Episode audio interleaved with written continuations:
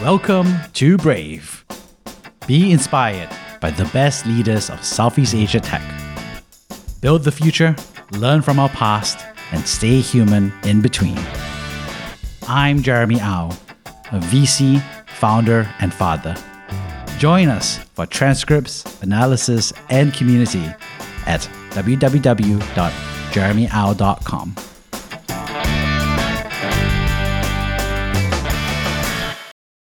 Hey, good to have you on the show. Hey, Jeremy, this is amazing. I'm so happy to be here and, and looking forward to what we're going to talk about. Well, Robbie, I've heard great things about you. I recently had a fun chat with your colleague, Andrew, about course creation. And I'm excited to dive deeper into your journey and your thoughts ahead. I don't know how great I feel following Andrew. He probably said too many nice things, and so it's going to make me look bad. But uh, I'm excited to go into all this stuff too. Yeah. So, Robbie, just for those who don't know you yet, how would you describe yourself professionally?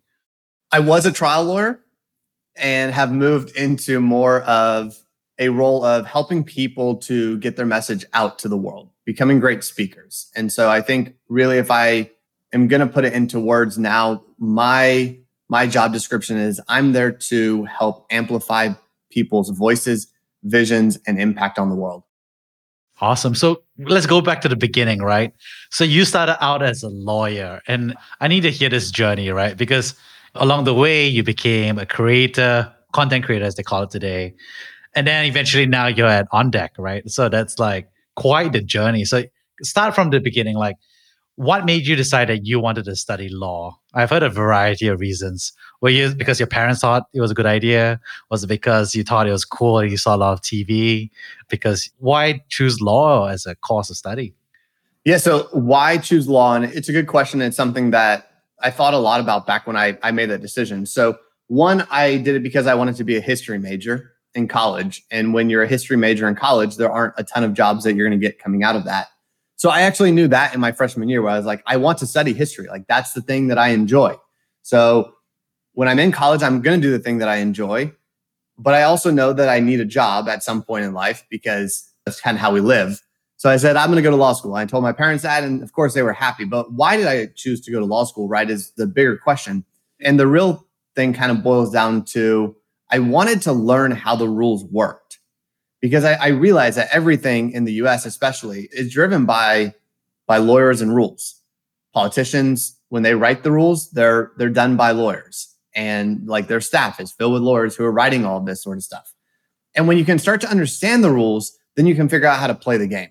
Right. And I think this is where we all go to this idea of everyone is playing the game, whether they want to acknowledge that or not. And it's not quite as serious as Game of Thrones, right? We're not quite playing that level of a game but we are, and you need to know the rules in order to function inside of that. So I went to law school really to figure that out. And of course, you have this idea of like a lot of the movies and, and television shows you see, and you're like, ah, I'm going to be one of them, right? Like I'm going to be the next Harvey Specter because that looks cool on suits and he has this beautiful penthouse apartment, and nice cars, and just lives his life. But that's just not reality, in all honesty. And then when I was in law school, what I really figured out that I loved doing was talking and competing. And that meant go into actual trial work, which there aren't that many real trial lawyers in the United States anymore. Like it is a, a dying breed because so few cases actually go to trial. So it's a skill set that's getting lost. So in law school, I was a member of the national mock trial team and then started getting to know a bunch of really successful trial lawyers. And that ultimately led me down the path of being a trial lawyer where I tried 102 jury trials. I was trying murders, capital murders, child abuse cases, I was trying, you know, like the worst of the worst, people going to prison for the rest of their lives, trying to keep people out of prison for the rest of their lives, like super serious stuff. And it was a skill set of speaking and competing back in law school that really drove me down this path, as well as realizing that I could create this skill set that not many people have.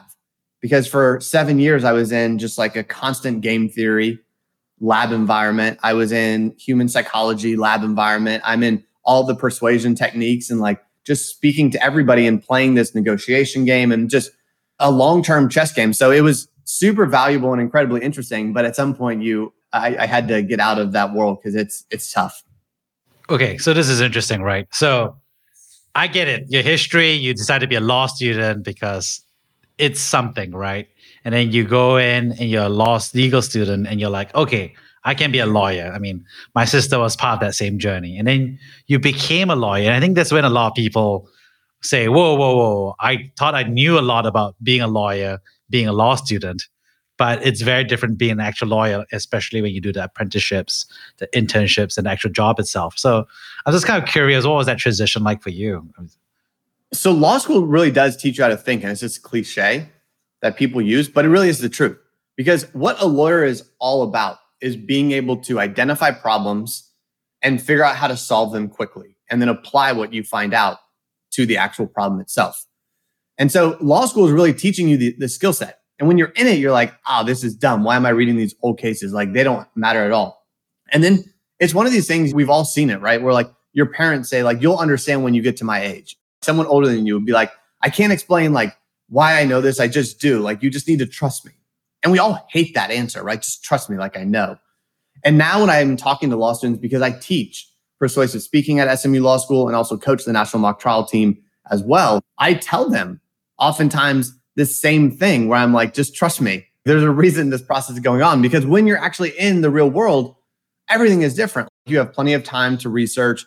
You're never having to answer questions on a test or anything like that you have time to get help and get resources to to lead you down the right path.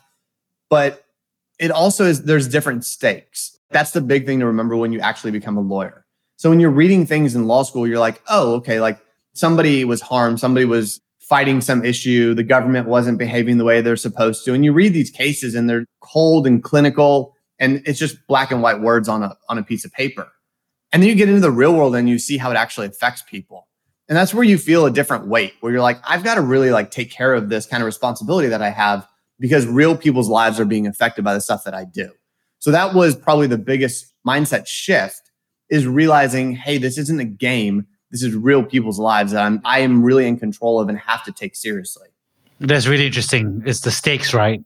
I think that's that's really that's a huge difference actually. And I never heard it articulated that way, right? Because before that, it's all simulation, it's all studying. And then in the real world, there are real stakes, right? And you're an agent uh, and you have a duty and responsibility to someone and a system. Wow, I, I never thought about it that way. Stakes. And then I always tell people, is like, I guess the stakes is what makes, I guess, using analogy, the game, it gives it a gravity, right? Everybody, not to compare justice system with a game or anything, but the way I think about it is there's a big difference between playing poker. Well, my family's actually playing mahjong right now, and they play mahjong, which is kind of like poker, without any stakes, right? And it's a totally different game from when you're playing mahjong with real money on the line, right? The stakes is what gives the game both joy in that sense, but also pain, right? And gives the incentive and motivation to to learn and get better at it, right? So I was just kind of curious about how you think about that. Yeah, 100%. It's very, very similar to what you're talking about. When you're playing with real money, people behave differently. We've all played cards with our friends when there's no money on the stakes and they do stupid things. And you're trying to play realistic and they just don't do it. And they just keep making stupid bets. And you're like, come on, why are you going all in on like a 3 8 for poker? Like, that's ridiculous. And they're like, ah, well, I don't care. Like, it's not real money. If it was real money, they would be playing very, very differently. And that's the, the case too when it comes to being a lawyer because you really go from this sense of ah, you're basically playing with like fake money, monopoly money, right? To now real people are at stake. And so I think you also have varying degrees inside of the law of those stakes. And that's why for me, the role that I was in as a trial lawyer and trying these very, very serious cases, murders, capital murders, child abuse cases, where people were seriously harmed or killed, and people were facing, I mean, huge punishments, and rightfully so most of the time. You realize there's just a different level of gravity in that situation. And so like it weighs on you. And, and I've said this, I've used this analogy too. When the last piece of my career as a trial lawyer at the district attorney's office, I was a child abuse prosecutor for around a year. And that was a different level of stakes than anything I had been in before. And I tried murders capital murders, shootings, very serious cases. But nothing is the same as like when an innocent child has been harmed by somebody in that situation. And you're having to work with that child who's just been destroyed from, from that event.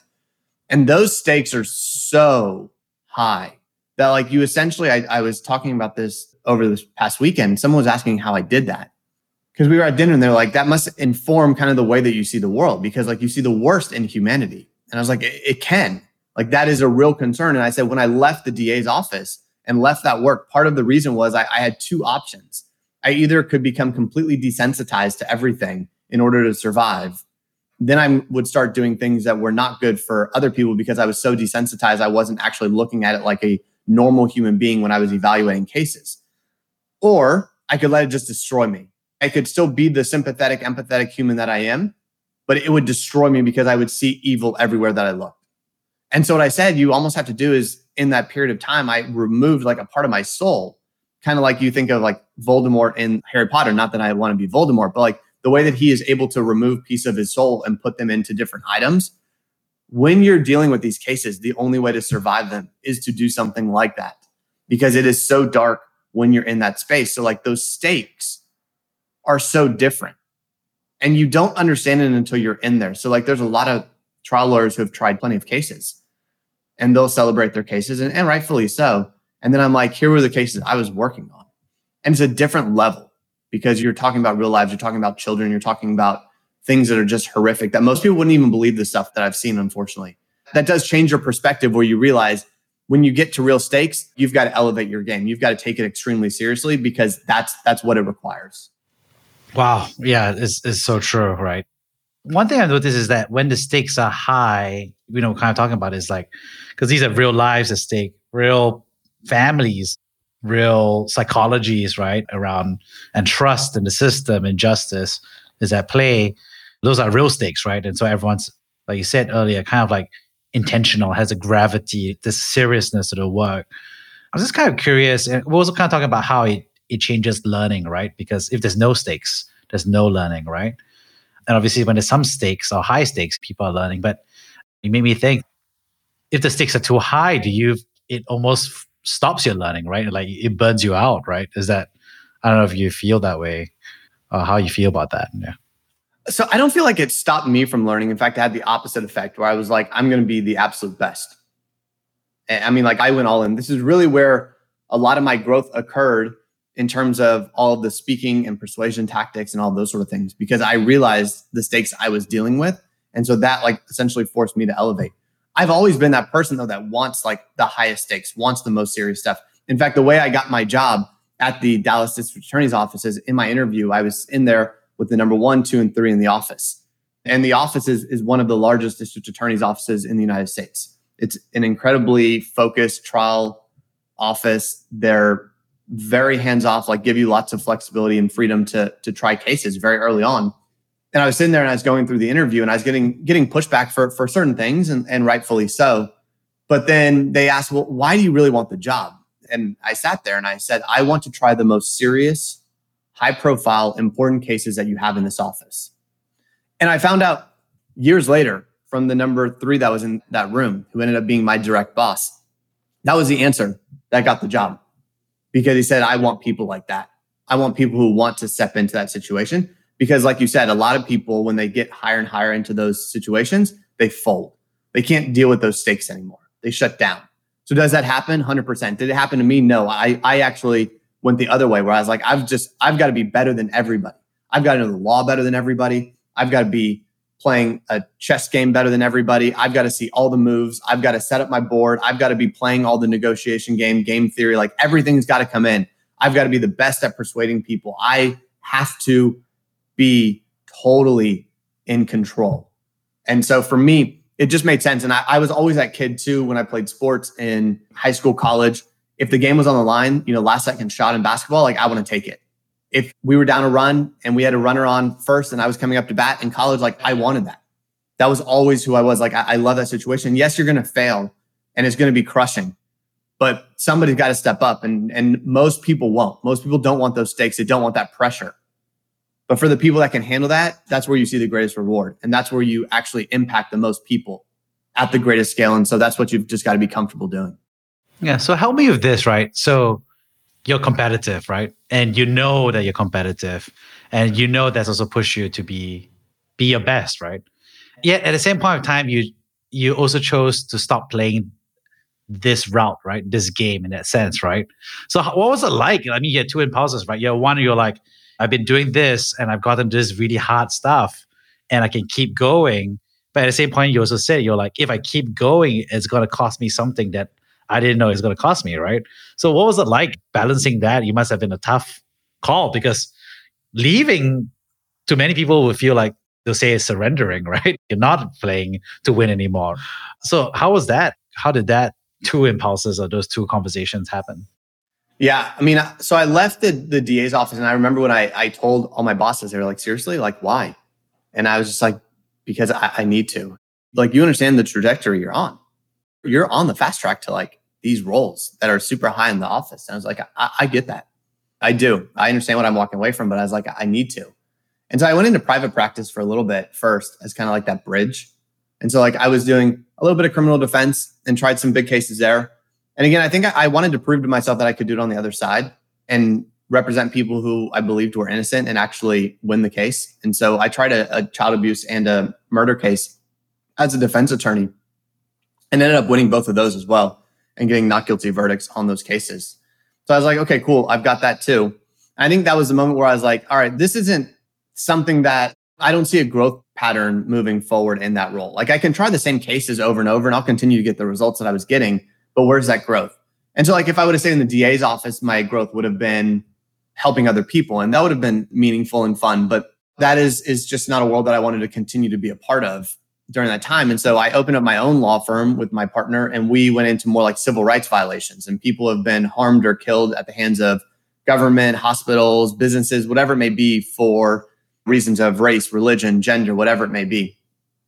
And like that was kind of a nice break because I still got to kind of play the game, but it wasn't as brutal because it was civil litigation and not criminal anymore. But the reality is what I really came to understand is being a lawyer is all about minimizing risk. And I said, I don't, I don't want to minimize risk anymore. Like I don't want to make sure the worst thing doesn't happen. I said, I want to be working to maximize rewards. So like I had this mindset shift where I was like, I don't want to minimize, I want to maximize. And like, where can I do that? And I had this idea starting back in even in law school. I had said at some point I'm going to use this trial experience to do something outside of of law. I didn't know what it was back then, but I was like, if I build this skill set that nobody else has, because having you know 102 jury trials and the type that I did puts me at like the top one percent of one percent of U.S. attorneys. So I was like, I, I know I have something special there that I can translate but just figuring out what it was. And so in about 2019, I started thinking, hey, there's a way to translate this knowledge to a wider audience because at that time I was teaching persuasive speaking at SMU Law School and coaching the national mock trial team at SMU Law School. And every year we'd get 100, 150 people trying to come in to the class that I teach. And I was like, okay, there's clearly a market here. But I said, how can I start impacting that on a greater scale? And I, and I loved working with the students, and I still do but you work with them in a very small number because you're live and in person. It's graded. Like there are requirements there. So you can only work with a small handful. So I started to impact more people that way, but it's still a smaller number than I wanted to. And then COVID hit and really shut down the world, right? Where all of a sudden I saw, hey, there's this online space, there's this online education space that's really taking off. And I, I came across Jack Butcher and David Perell and said, hey, like I can do that. Like I have a course that I run. I can turn it into a more general audience approach and then really start putting that out there. So that was the pivot that I made. And the reason I did that is because I, I said, I can change this mindset where I'm going from that minimizing risk to maximizing rewards. And so that was the cool moment where I saw that. And then it's just a different game, right? Now you're playing a different game of being a, a founder and a, building out your startup and figuring out how to market it and sell it and all these sort of things, how to work with all of your customers and do that customer success story with them. So there's different levels to that. And, and then that ultimately led me into the on deck stuff, but also the consulting stuff where I work with founders who are fundraising, especially, but also, you know, hiring executive teams, leading them, reaching their customers. And that fundraising piece, especially, is again a huge game.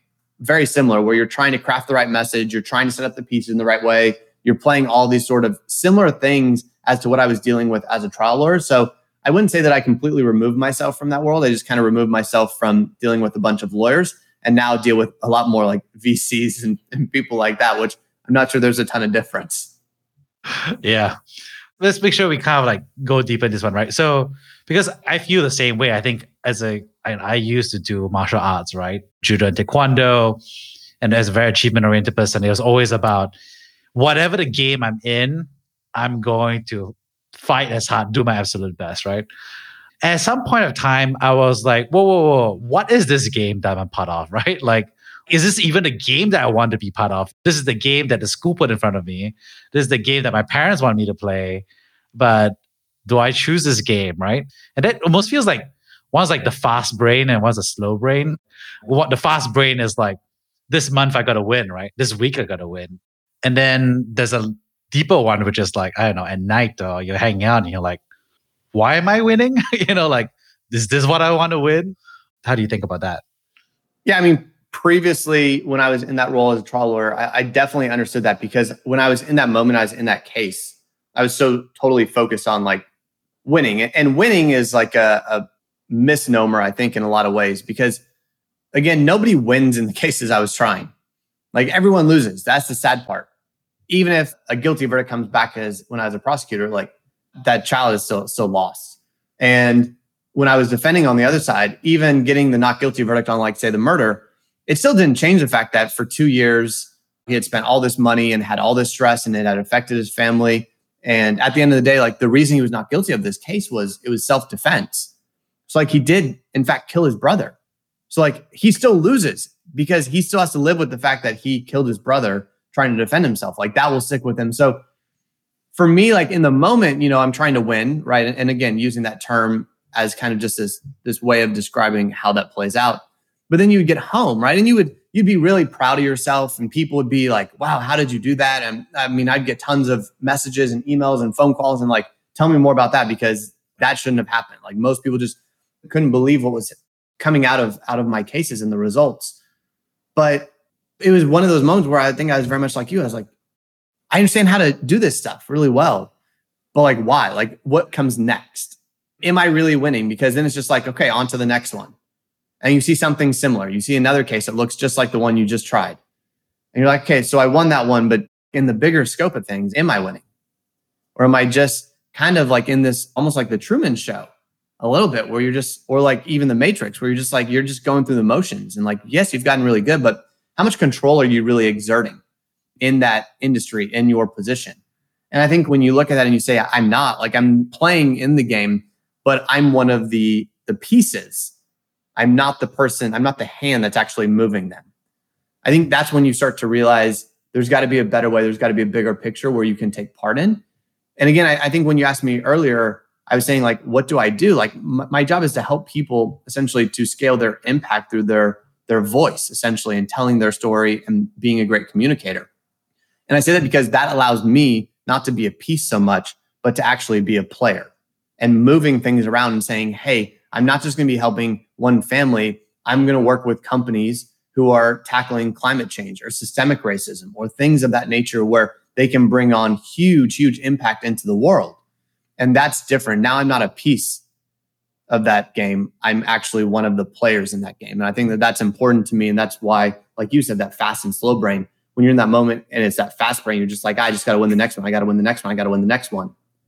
But then you stop and think and you say, no, no, like there's a bigger picture and I need to start getting into that. And I think that's also what informed a lot of these these moves that I've made over the past realistically like two two and a half years to get to this point. I'm personally curious, like, how do you engage your slow brain? Because you know you had all these things happening during the day. You're moving, you're prepping, you're getting stuff done. When does your slow brain like kick in, or how do you code in that slow brain? So for me, it's very much a, a, nighttime activity, especially like that's just when things start really like my brain is basically pulled in all the information of the day and just kind of like work through it. And then by the end, it gives me time to just really think through all these things. And you start to realize patterns and you, I start taking notes. I start putting things into a Google Doc or Roam or wherever I want to, or writing it down and just being like, I need to come back to this. Like there's something here and I don't know what it is yet, but I need to figure that out. I also do it with writing. So I like writing. I think that that helps me kind of explore ideas that are in my head and kind of turn them from this blob of a mess into like some sort of fully formed idea and thought to play out. Then you also for me, I'll find a lot of this when I just like go to the gym or go for walks. Like I try to walk fairly occasionally just to be in kind of the moment where I'm not distracted by anything. I'm not looking at my phone. I'm not getting emails. I'm not on Twitter. I'm not doing any of that stuff. I just kind of am thinking as I walk. And so a lot of that is allowing my slow brain to start kicking in and say, hey, let's do some deep work. And the last piece is, is, honestly travel for me is one of those big pieces where I'm able to do that reflection as well. So what I'd find after most big trials I would do is I would typically take off for about anywhere between three days to a week and go somewhere. And the reason being is I just need that chance to reset to really explore how I was feeling about some of those ideas. I think that is what allowed me over time to realize, hey, I need to leave. I need to do something differently. Because after each one of those, I kept feeling the same way. I kept having these same thoughts. And uh, you're always going to have ups and downs, right? Like life is always like like that. Things are good, things are bad, things are good, things are bad. Like it's, it's just part of it. And so you don't want to let one or two moments where you're like, ah, I don't like what I'm doing anymore, lead you to make some sort of rash decision. But over the course of a year, two years, when you're seeing that after every big trial and you're feeling the same way, like there's got to be more, there's got to be more, there's got to be more. At a certain point, you have to listen and you have to say, what is that more? And I think that's that's how I did that oftentimes is just traveling. And I do a lot of solo travel too, where it's literally just me hanging out in places I don't know, just enjoying a scene. Like I'll sit at a cafe and just watch the the stream of life. And that is when things kind of go to work and I can say, okay, like this is what needs to be done next, and then really go from there. Yeah, you know, I love the Truman Show as well. One of my favorite all-time movies, and you sound very much like Truman, right? This kind of like getting that inner conviction or question, doubt or questions. And I guess I'm kind of curious, like obviously, like Truman, he has all these friends who Truman is obviously a different thing, but this, those are fake friends, right? But they were like, stay the same, everything's good, stay on the island, you don't need to travel, there's nothing else. This is the world, right? I'm, I'm sure you, and you kind of mentioned this in passing, right? Which is like, there are people who are around you who are like, whoa, whoa, whoa, are you sure? Like, this is the world and you have the track, right? So, was it like having a conversation, like a partner or like parents or f- close friends? All your buddies must have been lawyers as well, because from law school and everything. So, what was it like being, I guess, Truman in that world where everyone around you was a lawyer or law affiliated? For the most part, it was a lot of people just telling me I was crazy and saying like, "This is not what you should be doing." And I would get this. the The common retort was, "You're a lawyer, Robbie. You're a lawyer. Why are you leaving the law like you're a lawyer?" And I understood where they're coming from, right? Like it's seen as this prestigious thing. And don't get me wrong, it is like going to law school, doing the things I've, I've done is incredibly valuable and important to me. I'm incredibly proud of the work that I've done, the lives that I've impacted, the people that I've gotten to work with. But that doesn't mean that that's all I am. And I, I've said this before. Too many lawyers feel like their entire identity is I'm a lawyer. Like, in fact, when they introduce themselves, like they would say, Hi, I'm Robbie, I'm a lawyer. But that shouldn't be who we are. Like, that's not the full picture of who I am as a person. And so, like, I had to have this discussion with people where I was like, Yes, I'm still a lawyer, but like, I'm so many other things. I'm a, a creator, I'm a founder, I'm a writer, I'm a speaker, I'm all these different pieces. Like, why, why am I constraining myself to just being a lawyer? But that didn't mean that it worked, in all honesty. Nobody really believed, including my parents, and, and love my parents. And I totally get where they're coming from because they saw lawyer as comfortable life, successful, all these good things. And it also, like, let's be honest, it was easy for them to explain, hey, my son is a lawyer, and everyone got it. And all of a sudden, I was basically leaving that behind. And now they're trying to figure out how do they tell their friends, like, what, what is what is your son doing, right? Oh, he's he's the a founder of some sort of speaking company. Th- their friends don't understand that, so for them it was challenging, and they pushed back. I mean, they pushed back probably up until November was the first time where they were like, okay, like you might actually have something here. And then the big moment that changed for me, obviously, is when when On Deck acquired the the course and I put that out. Then all of my lawyer friends reached out, and now it was no longer Robbie, you're crazy. Now it turned into Robbie, can you tell us how you did it and how I can do it? And I think that was a an interesting transition. And I always use the example of like if you ever go cliff diving, right? And you don't know much about where you're going cliff diving, nobody wants to be the first person to jump because they don't know how deep the water is. Like something bad could happen, right? There could be rocks down there. It could be very shallow. Like you could get hurt, whatever it is. But once like one person does it, goes under and then comes back up and says, Hey, y'all, the water's fine, then everybody follows in because now they trust them. And so in a lot of ways, I was kind of that first cliff diver for a lot of my friend group who were lawyers or my friends from back home who have just kind of been stuck in kind of like the corporate life, even my family and those sort of things.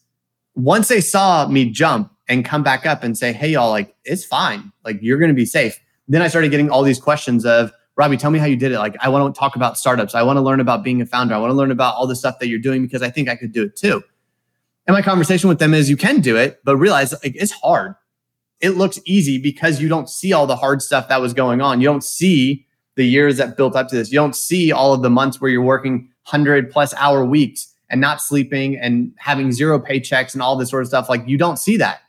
So get ready because it is safe. Like you can jump in and you'll come back up but it is also like when you jump off that cliff, it is a long time before you hit that water and come back up. So you better be ready to just trust that it's going to end up working out. So it's been a fun process to see that that mindset shift in a lot of my friends and family. Now my my family's super proud. Like they love it. And that's been a really cool transition to see as well. Just kind of that that belief capital, right? Which I think is something that's so important is not money. Like I don't need need money from anyone. I just that belief capital is like, oh, other people see that I can do this too, which means it's easier for me to believe that I can. I love what you said, belief capital. That's a good phrase. I remember when I first uh, told my peer group at Bain, well, my parents didn't know what a consultant was. It's still difficult to explain. Like I always tell them, it's like it's like a doctor to companies, and they're kind of like, oh, I like the word doctor, but doctor to companies is still kind of like shaky there.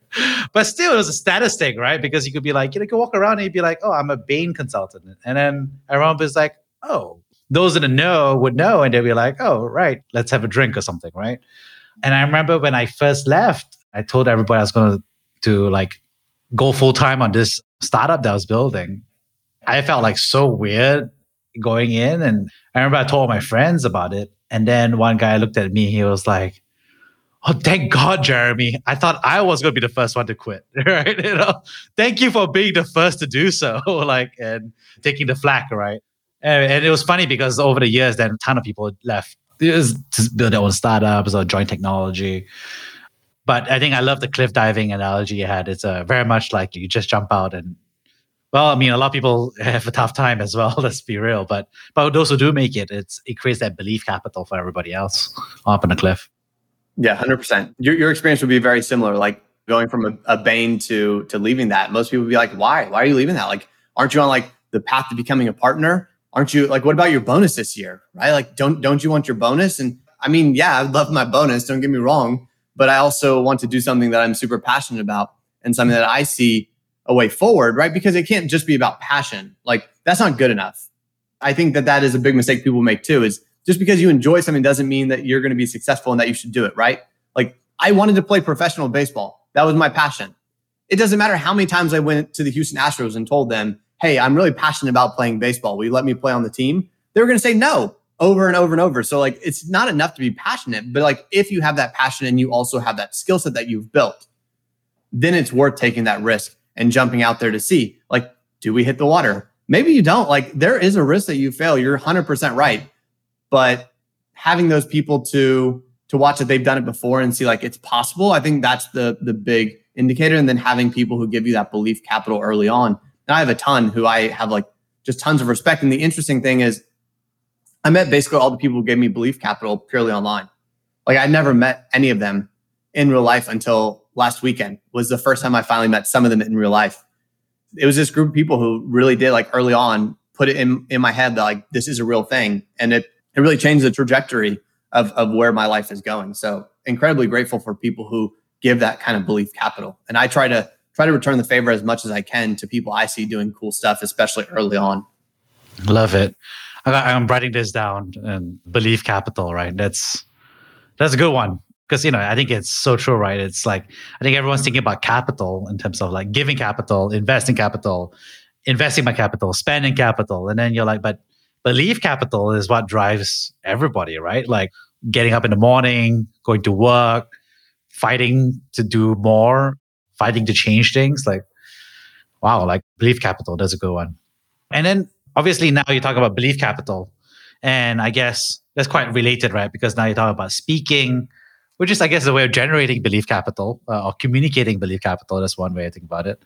And another way to think about it is you're helping founders raise actual capital. so converting belief capital, generating belief capital, and then converting that, uh, using it to harness financial capital, right? I think I'm, I'm pushing this analogy to, to a limit right now, but just kind of curious how you think about that. Yeah, it's interesting because when I come in to work with the founder, right, I really am giving them belief capital from myself. Like I believe in the thing you're doing, right? Because oftentimes they don't know how to tell their story. And I'm like, if you give it to me, like I'll find the way where you're going to say this and be like, oh, that's what I'm doing. Cool. Now I believe it. And then you can make other people believe it too. So it really is kind of like my role is to basically bridge this idea between like belief capital that that I have in the idea because when someone comes to work with me like I'm not taking on any client. Like I want them to walk me through like why should I care? Why am I excited to work with you? What is it about what you're doing that has the potential to really impact people in a really positive and beneficial way? Because those are the companies I'm looking to to work with, right? And when they can deliver that, then I can turn that into something where they all of a sudden can feel that belief capital because too many times founders don't know how to tell their story. So like they're not getting the belief capital they need. And so if we can get them to believe their story because now they're hearing they're like, that is what I'm doing, then they can go out and actually raise funds because now they can convince people who have money to part with actual capital because like they're giving a story where it makes sense to to those investors. So I, I mean, I think when I start off, like I first have to believe in somebody to work with them. And so I am giving belief capital because I'm giving my time and investing it in them. And oftentimes, like I'll do deals where it's just a percentage of, of the raise. So it's like all back end. So like I really am putting my belief in them because I'm not taking anything up front. Like I'm saying we're going to be successful. And I think that goes a long ways in helping a founder see like somebody else believes in me, somebody else is there, and I can do this. So I, I do think that that is extremely valuable. And when it comes to speaking, right, like the whole idea of speaking is to inspire people to take some sort of action. And this is one of those mistakes that so many people make when it comes to speaking is they think if I just get up and, and deliver something good, that's all that matters. Right. And I have this distinction between like someone who tells stories and a storyteller. Someone who tells stories is just telling them as entertainment, they're a distraction. A storyteller uses stories to actually inspire action in his audience. It's creating something out of that story. So like there's this idea of like passive consumption and active consumption, right? The passive is just kind of taking it in and doing nothing. The active is actually taking it and then moving forward because they learned something, they were inspired to action. That's what a great storyteller does. And that's also what a great speaker does. We're trying to give our audience belief that they can take this thing, that they can adopt this idea, that they can move forward with this action. And if we do that and do that well, that's really where you start to see the power of great speakers, right? And we've all seen them, whether it's in bad ways in history, right? That's certainly been true. Like speech has been used for hugely horrific things to occur. But it's also been seen to do so much good. I mean, JFK talking about going to the moon when the technology we had is like less powerful than the iPhone that we have now. And essentially willing that into existence. Martin Luther King's I Have a Dream. And ultimately willing civil rights in America into existence because of his words, because he inspired that action. And I think that's the power of great speaking is if you can give people their own belief capital because of what you've inside of them, then you have a chance to really see that impact go beyond. And I say as a creator, the creator mindset is basically me plus one. And when I say that, I, I say I, I give every speech or create every piece I do for myself. Like I always want to be proud of it because if I don't like it and I'm not proud of it, I shouldn't be doing it. If it's not authentic and true to myself, I shouldn't be doing it. So I've always got to make sure I take care of me, but then one more. If I can impact one other person with what I do, I don't know what that ripple effect will be. And so if I get some sort of, hey, this changed my mindset. Hey, this this led me to take this action. Any of those sort of things. Or, huh, I've never thought about it like that. And it changes changes the way that they see the world. To me, that's the creator mindset. And that's what I'm trying to achieve because then I've transferred that belief capital because now that person believes something that they didn't when they first came into either the article I wrote, the video I created, or the speech that I give. So that's how I like to think about kind of bridging that belief capital to actual capital and why speaking is so important in today's day and age.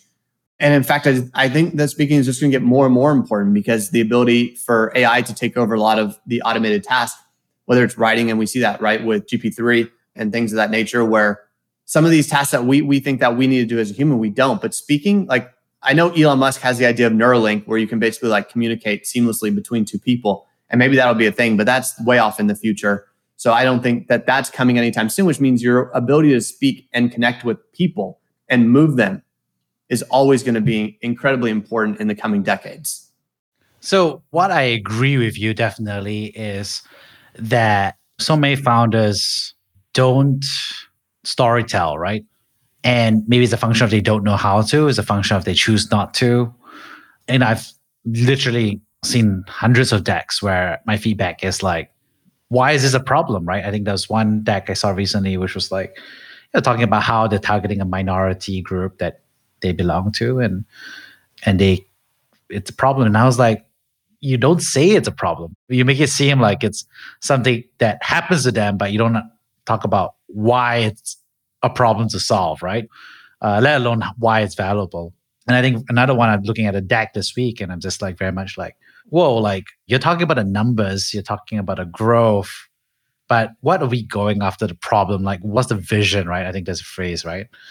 And I think one thing, of course, I think the easy part is when founders are like, I don't know how to, right? Which is the I don't know how to storytell because that's an easy part. That's just like let's go to go to the deck, let's help them, and so, so forth. But I've seen a lot of founders also say like I choose not to, right? They almost look at speaking better as a bad thing, right? Or like evil thing or a deceptive thing, right? They're very much like the numbers should speak for itself, the the business should speak for itself. To some extent, the deck should speak for itself, right?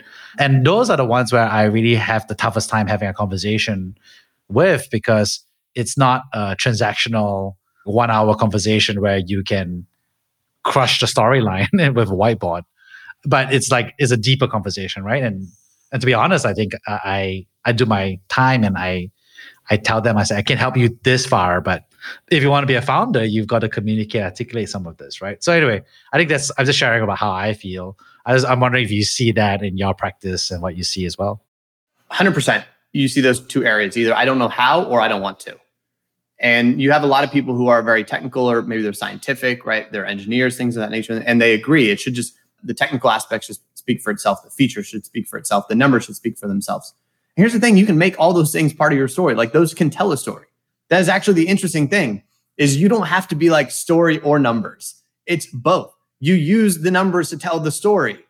So like you can still do it in a way that's compelling. It's this idea of people want to believe that humans actually operate where if we think of the saying don't judge a book by its cover people want to think that that's reality but it's not. There is a reason book covers matter so much. Like you go into a store or look on amazon and the book cover 100% matters. It's like why are we putting our head in the sand and saying oh well don't judge a book by its cover. You know what you're saying there when you're a founder and you're saying i don't want to storytell you're saying oh the cover doesn't matter. Like they'll just get to the numbers and be like we're good.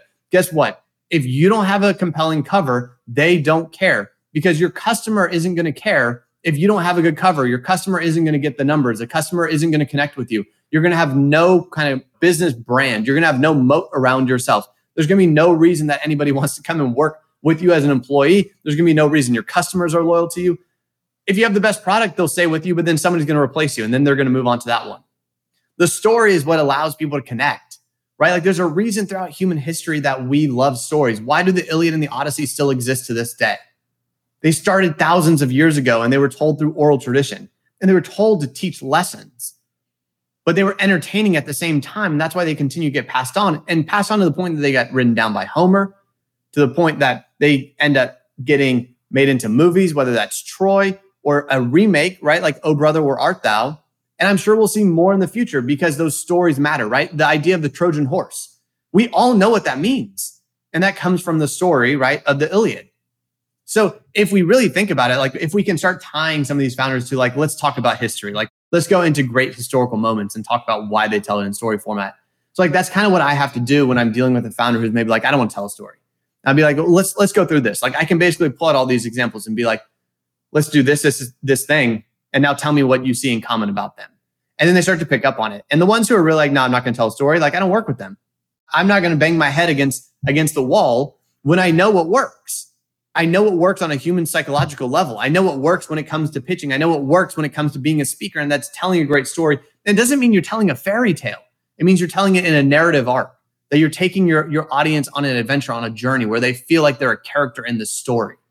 But it doesn't mean that it's some make believe and, and fluffy language and all sorts of things. In fact, many times story arcs, like I've worked with people who are VCs and trying to get better at pitches to like the partners in their VC firm, and they'll have 30 seconds to deliver a pitch. I'm like, we can still make that pitch have a narrative arc. So you can still tell a story, even a 30 second little bit, if you do it right. It just takes a lot of work and a lot of kind of understanding of how best to structure that.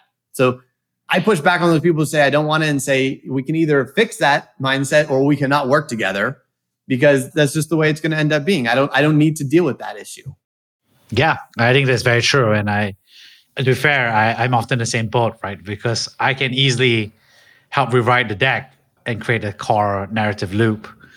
And whether you want to do it or not, that's all a separate question altogether, right? And I want to pick up on what you said, right? Which is that you said like the numbers can be part of the story, right? And I think that's so true, right? Like nobody wants to see a fairy tale without numbers.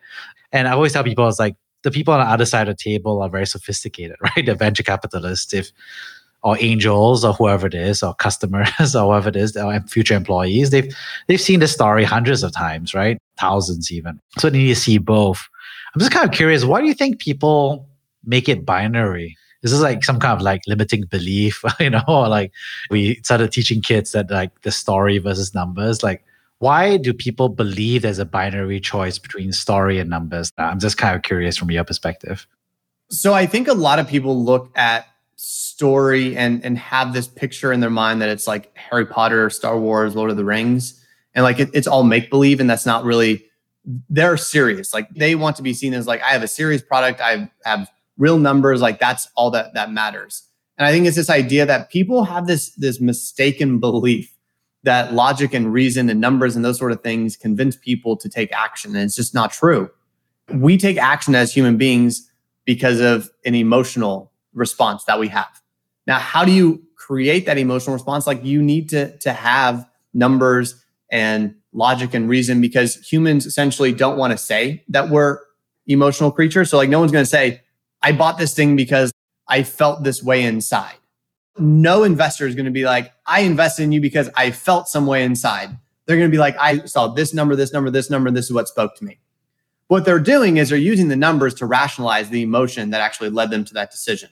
So we want to give numbers and we want to do kind of all of the the normal content to help people rationalize why they made the decision. So it's always kind of those two pieces together.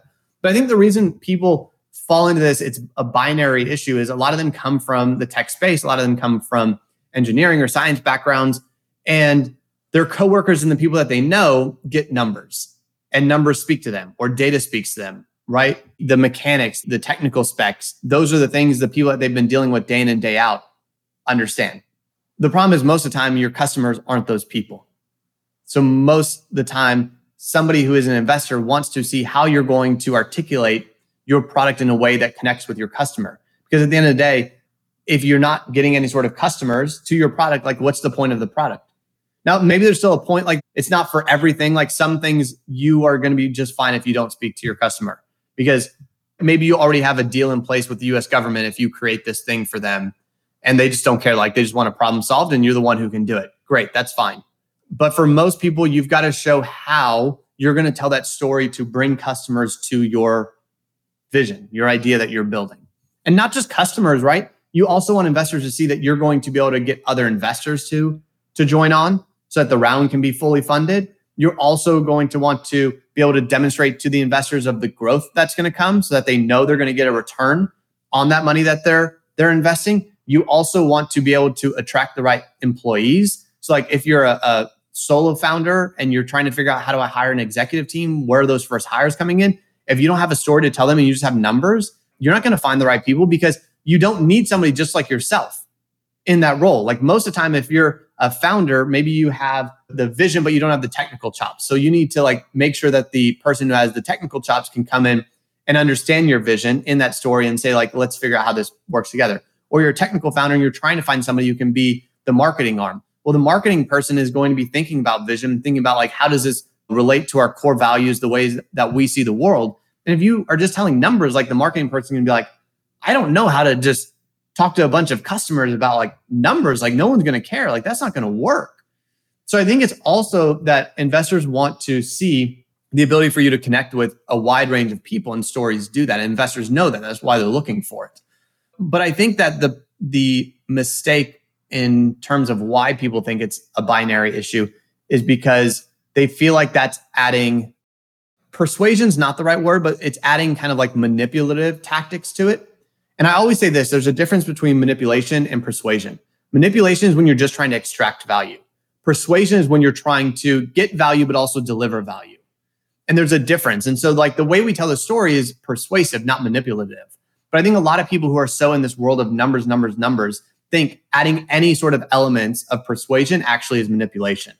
And that shouldn't be the case. And I think that's actually where their mind goes. And if we can start to create this distinction between persuasion and manipulation, people will be much better off and, and realize that persuasion is totally good because when you go into an investor meeting, right, you're telling them, I need you to give me money, but I'm going to return the money to you. Like I'm going to deliver value to you. And so that's it's it's a two-way street instead of a one-way with manipulation. So that's how I like to frame it. And, and hopefully some people will listen to this and start realizing it's not a binary issue. Like you can do both. Yeah. I think you really kind of like hit a lot of the core points here, right? It's like prior work environments. It's about the perception. It's about the false perceptions of a binary trade-off. It's the the fear that's manipulative. Yeah. Mean, one thing I'll add to that as well, just off the top of my head, is like whenever we're working with on a business that already exists, there's so many numbers, right? I mean, when I was a consultant, there were so many numbers. Like from a client, I downloaded a spreadsheet about company data and it was so big that my laptop couldn't handle opening up the Excel spreadsheet, right? There's just so many numbers. So I had to find a more powerful laptop, delete a whole bunch of numbers that were irrelevant to just the numbers I could have, and then do the analysis on my own laptop, right?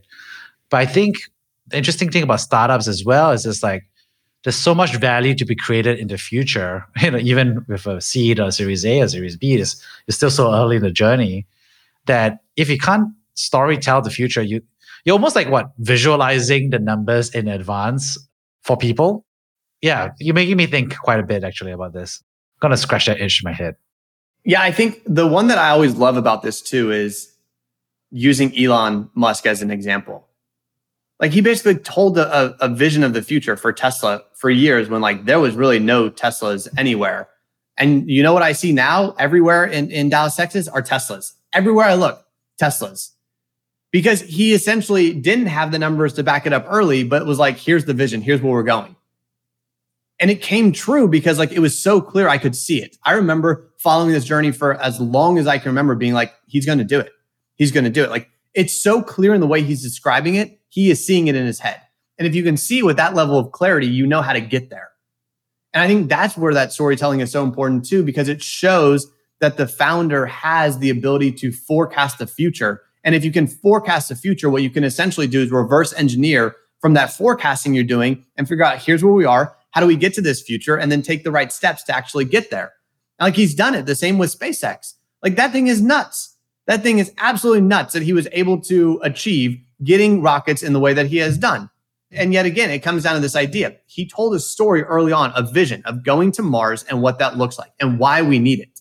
Right. And I think to me, when when you have somebody like that who's able to articulate in such beautiful detail and paint that picture for us, that's where we get excited and we say, I want to know more about that. Like I'm going to say following that. That's the thing I want. And then again, he's just basically reverse engineering from this vision that he has for the future. And that is allowing him to be successful in the steps that he needs to take. And so if we're just looking at cold numbers, like most people who are dealing with just numbers are going to do projections with numbers but it doesn't really tell me anything because are those numbers going to be true? Is it going to continue to move that way? Things change. Like nobody in 2020 would have seen COVID coming, right? Like you could have been giving me projections about real estate prices for business offices in New York at the beginning of 2020. And you know what? I guarantee you 2020 showed you that those numbers were not right. But if you have a bigger vision and you're saying like this is where the world is going long term and I see that vision, I know how we can get there, that's different. So numbers give us a projection which can be wrong. A vision gives us a bigger blueprint of like 10 years, 50 years, 100 years.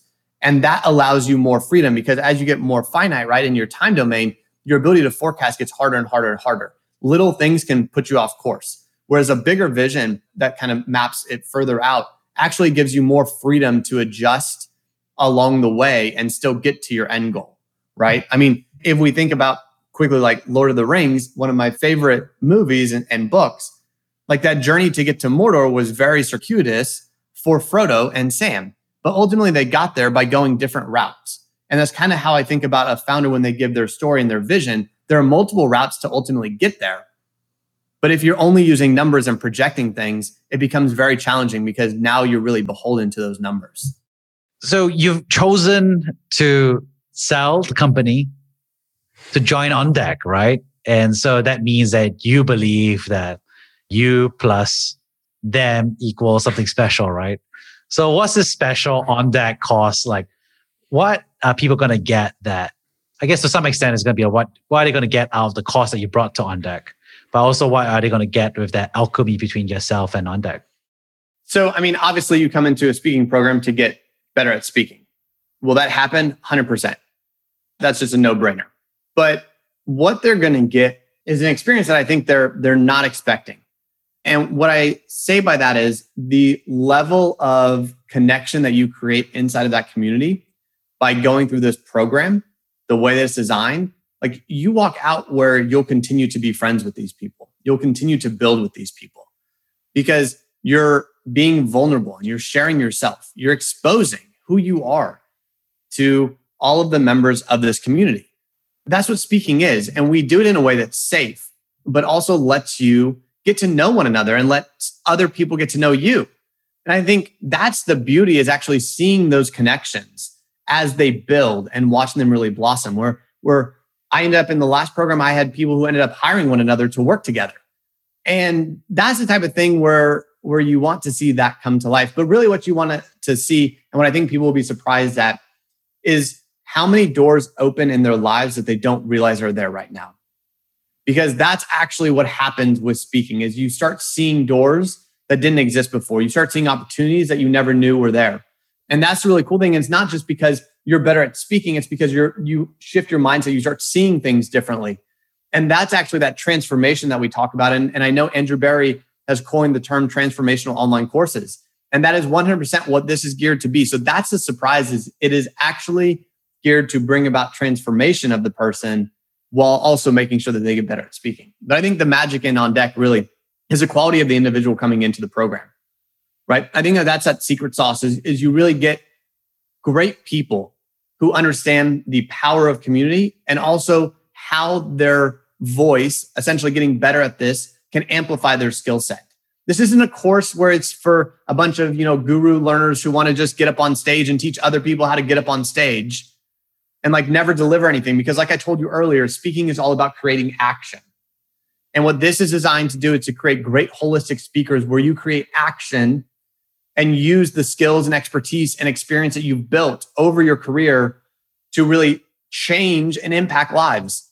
Not just get up and tell my story so i can teach you how to tell your story so you can teach somebody else how to tell their story and everyone sounds the same. Because here's the thing i don't need another Robbie Crabtree in the world. We've got one of me. That's enough. Like I need everybody else to have their voice. I need everybody else to tell their story, but I need them to tell it in a way that impacts the world. And that's what I focus on. That's what we focus on in On Deck. And the people coming in are all on board with this idea. And that's why I joined with On Deck because it is essentially this force multiplier. Just like I say, I can give you a force multiplier by teaching you how to be a great speaker and letting that amplify your skills. The same is true with me and On Deck pairing up. We can force multiply each other where one plus one equals three, right? And so that's how I like to, to really think about this idea is all of a sudden you have access to this change and this community that you never expected beforehand. And so like that really is kind of of this beauty and and the way I like to think about it too is like my goal is to give people a megaphone and a scalpel. We're trying to give people a megaphone to reach more people we're trying to give them a scalpel to reach the right ones with the right message. So, Robbie, you know, this has been a great hour. We've had such a deep conversation about not just your personal journey, but also what you got out of it. And we talked a lot about belief capital as well and how there's a false dichotomy between you know numbers and story, right? So for those who want to get deeper to you beyond, of course, applying to OnDeck for your course, I mean, which is I 100% recommend as someone who's gone through the OnDeck Founder Fellowship and the Podcaster Fellowship. But how could they reach out to you? So people can always reach out to me on Twitter. It's at Robbie Crab, R O B B I E C R A B. That's the easiest way. I put tons of content out there. I respond to DMs. Like I love talking to people. I'm here to help. So that's the easiest way. You can always email me to robbie at beondeck.com. You can go to my personal website, and this is going to throw people a little bit for a loop because it's a little bit different, but it's robbiecrabtree.com.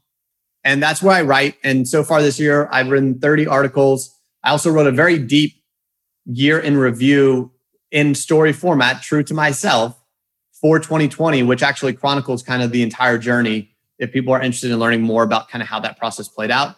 And I'm on a mission to write a hundred articles this year and publish them. So I'm 30 in and have 70 to go. So if you want to continue to read my thinking and thoughts and all those sort of things, feel free to check out the website. But of course, Twitter is where I'm I'm most at home, and you'll see me post links to all those articles there as well. So if you need anything, at Robbie Crab is the best place to find me. Awesome. Thank you so much, Robbie. It's been an absolute pleasure chatting and shooting the breeze and getting deep. Thanks so much, Jeremy. It's been amazing. I, I look forward to uh, to doing it again sometime in the future. Thank you for listening to Brave. If you enjoyed this podcast, please share this episode with friends and colleagues. Sign up at www.jeremyau.com to discuss this episode with other community members in our forum. Stay well and stay brave.